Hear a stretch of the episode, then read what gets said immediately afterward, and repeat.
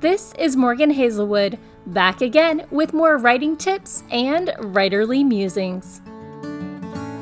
Today, I'm here to share with you getting and staying published. Now, all writers who want to share their work with the world want to be published. Some want to self publish, while others would prefer to have the backing and distribution of a publishing house.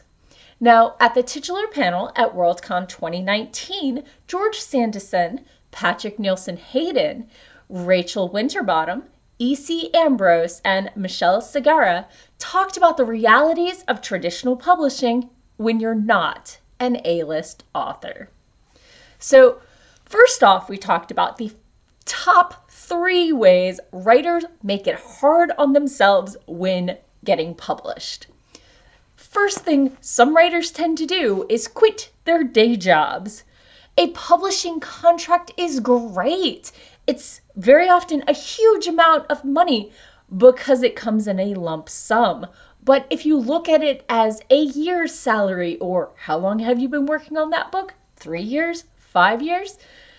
That number starts to look a little more realistic and a little like less like you're set up for life.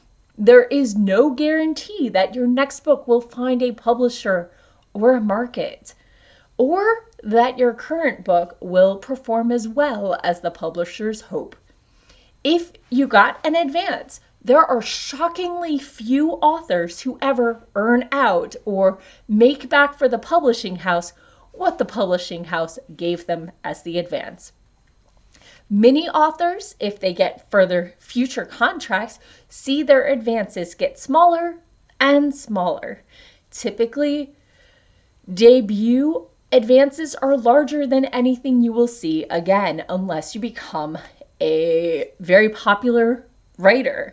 And that's a very limited few, unfortunately. So the advances that you get from a traditional publisher will typically grow smaller and smaller until it reflects what the actually get back from the market. After you earn out your advances when you start earning royalties. So it depends if you want your money up front and no guarantee of more, or if you know it's going to sell well, then, you know, it doesn't matter as much. Another way that published authors tend to shoot themselves in the foot is by switching markets. Of course, it's always best to write what you're most passionate about. If you're forcing the writer, it usually comes through to the readers as a lackluster book. That said, if you change genres and markets, it can be like building your audience from scratch, except without the like. You are building your audience from scratch, and that can be a challenge. And the third way that writers can shoot themselves in the foot when it comes to publishing is getting the wrong agent. Now, if you do manage to get a contract before you get an agent, it's usually very easy to find an agent. Hey, I have a contract. I need an agent to help me negotiate this. Um, it is always recommended, it is always wise to, if you don't get an agent, at least get a contract lawyer to look over anything before you sign it from the publishing house. But unless the lawyer specializes in book contracts and knows the, the writing world, the agent will likely be better versed in what to expect, what sort of things are um, negotiable, and what sort of things are not something you should accept. Now, that said, you need to make sure if this agent that you're working with is invested in your career or just here to help you through the single contract. A misunderstanding at this stage can leave your career in shambles. So, that said, those are the mistakes you can make. Let's move on. Say you're writing and you have a great first book, but you know, they paid more than it actually turned out to be. Is it really three strikes and you're out? Usually, what it looks like from the writer's end is your first novel floats on clouds and hope and optimism once you finally get that agent and that publisher. Um, and the traditional publisher advance typically reflects this. Debut authors are what everybody dreams of. They want to discover someone, just like politicians would rather build a road than fix one. It's nicer to put your name on something than fix up something someone else built. Your second novel. Well, publishers do like to give writers a second chance. You know, fate, timing, something could have been off, you know. Let's try this again. Third book, good luck. The reality is, publishers need to sell a writer and their voice, not necessarily just one genre. Plenty of authors have more than one type of story in them. Now, typically, writers qu- query agents, and then agents submit manuscripts to acquiring editors. Now, occasionally, some publishing houses will accept unagented submissions directly from the writers, but that is not entirely common, except a few select publishing houses. But once you've sold a book or two, a working relationship can evolve. So let's talk about ways an acquiring editor can work for an author. Now, I'm saying acquiring editor to differentiate people who are editors within a publishing house who select manuscripts that they're editing in order to publish versus a regular editor, which could be a copy editor, a developmental editor. It's someone you're paying on the side. So, just as a note, I'm going to I, I might stop saying acquiring editor, but for this entire video, that's what I'm going to be referring to. So, editors that select work for publishing houses have a working relationship that can be as close as an agent with a given writer. And of course, the more senior the editor, the more clout they have when it comes to deciding who their publishing house is going to publish. Um, there are multitude of ways that a and having an editor on your side can be very helpful. But here are four of them that we discussed during the panel. First off, they can go to bat for you for your novel. Uh, versus the publishing board if it's the first time up or if they botched your last marketing and you've got something new you're trying to push through even if the numbers aren't there, a, an editor on your side can, you know, sell it as we messed up the marketing last time, but this writer is too good. Um, another way editors can help a writer is they can pitch ideas internally and bring in the author that they want to write it.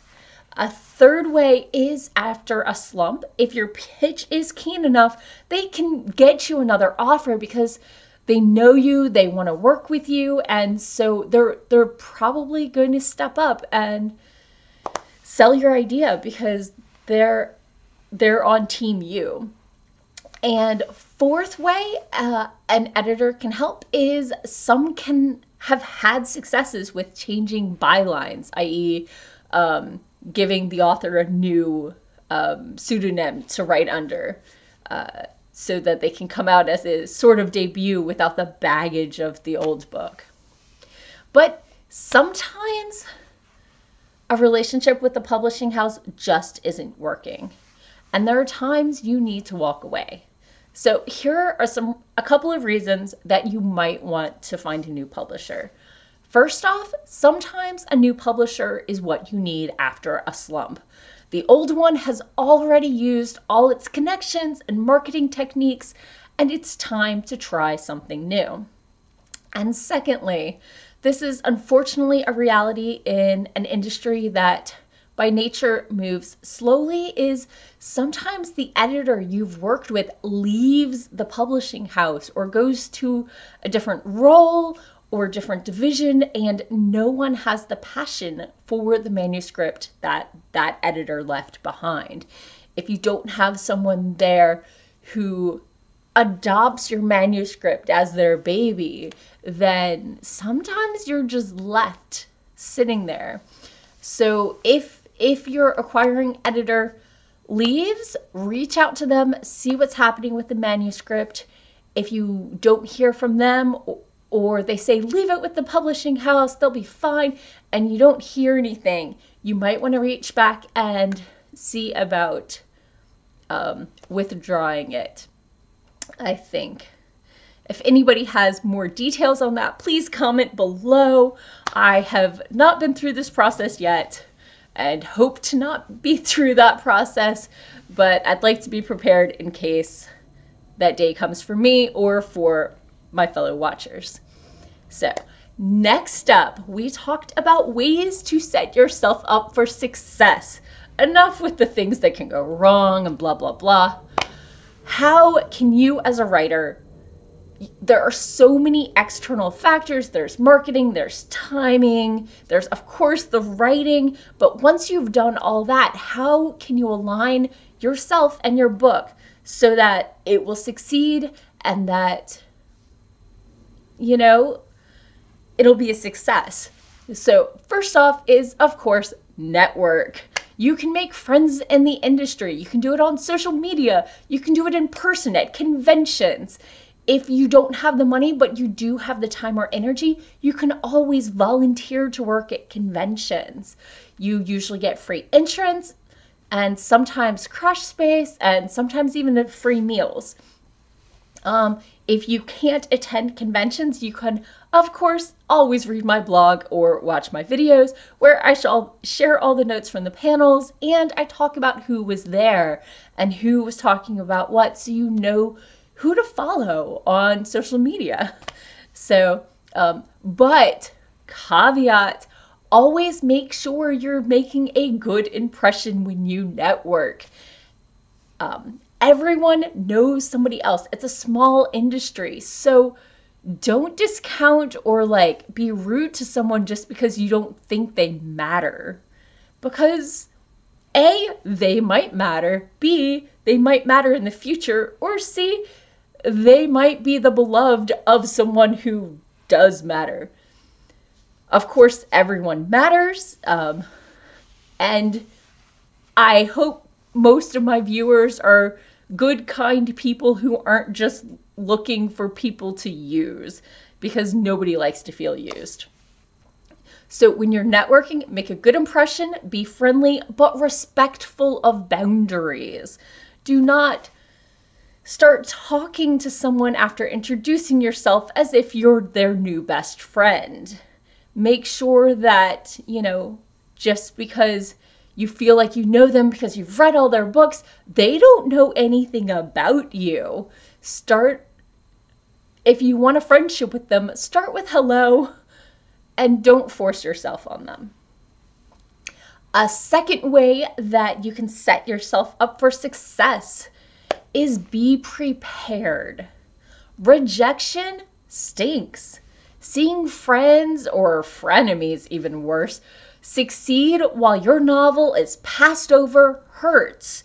Whether you're at the hoping for an agent stage, hoping to publish level, or hoping for awards stage, it always hurts. There's always going to be some level of rejection. It's reality, it stinks, but you got to deal with it. One way that hopefully will help you is to know that you are not alone. Whatever stage, whatever rejection you're feeling, there are other people out there who are also getting passed over. Know what you need to keep your passion from burning out. Read, write, ignore your jealousy or acknowledge it, and then move on. Um, the third way to set yourself up for success might be a little repetitive. Don't give up your day job. Even if you do get a huge contract or tons of steady ones, fear of bills and falling behind can, for some people, put on too much pressure and take away the love of writing and also maybe some writer's block. Um, remember to take care of yourself and age doesn't matter, but financial security can affect your approach. Um, we all know that if you are comfortable paying your bills, you're going to have more time to write. You're going to be less distracted. Unless, of course, you can only write in panic. Eh, everybody's different. And the fourth way to set yourself up for success is remember what you're comparing. Remember that jealousy we talked about? When you see social media feeds and think about all the ways you're not measuring up, you are comparing yourself to their highlight reels. They might be successful now, but two years ago, five years ago, 10 years ago, this isn't where they were. They haven't always been up there. You are comparing their highlight reels to your reality, and your reality might be a blooper reel or it just, you know, has some ups and downs and you're not there yet. That doesn't mean you're not going to be there. It just means you need to put in more work and more time and hope that the breaks fall your way because nobody gets there just on skill and talent and ambition and work. You gotta have a little luck. And sometimes it happens and sometimes it doesn't. But if you keep at it, the longer you keep at it, the more chances you're gonna succeed. If you're, I'm a gamer, every time I roll a die, there's a 1 in 20 chance I'm gonna roll a 20. And you know what? The more times I roll, the more likely I'm gonna hit that 20. Okay. Odds people, I know. Technically, the odds never change, but I I know there's only so many times I can roll the same number in a row. Anyway, let's go back to my panel notes. Uh, next up were some audience questions. One person asked, How does maternity or health leaves of absence affect your career? It, it can hurt. It really can. You have to pay attention. If you time it correctly, though, you can make it a tiny blip. If you're writing on a schedule, publishing know that publishing schedules are flexible. They say they're not, they try not to move them, but they understand that we are people and they are people and things can move. But secondly, try not to put yourself in that situation. If the leave is scheduled like a maternity leave or a surgery, write as much as possible first. Make it happen. Make sure that you're ahead of schedule and drop everything that you can to make that happen. Don't drop everything. Still take care of yourself because if you stop taking care of your body and your health, then you're not going to be able to keep going. If you burn out in the first chapter, you're not going to make it to the end. Now, if you don't have a publishing schedule, how you work it is up to you but the suggestion is still write ahead as much as possible. Uh, the second audience question was Should I self publish? It's up to you, clearly, but the more niche your book is, the more successful it could be as a self published book. And third, what does it take to succeed as a writer? Ideas are a dime a dozen, it's all about the writing. Can you write a sentence? How about a paragraph? A chapter? Can you plot? There is a huge cliff between a great book and a ho hum, pretty decent book. Most are ho hum. Have you put in the work? And that's all for today. Thanks for listening. If you enjoyed this episode, hit that subscribe button and share it with all your friends. It goes a long way towards helping people find me.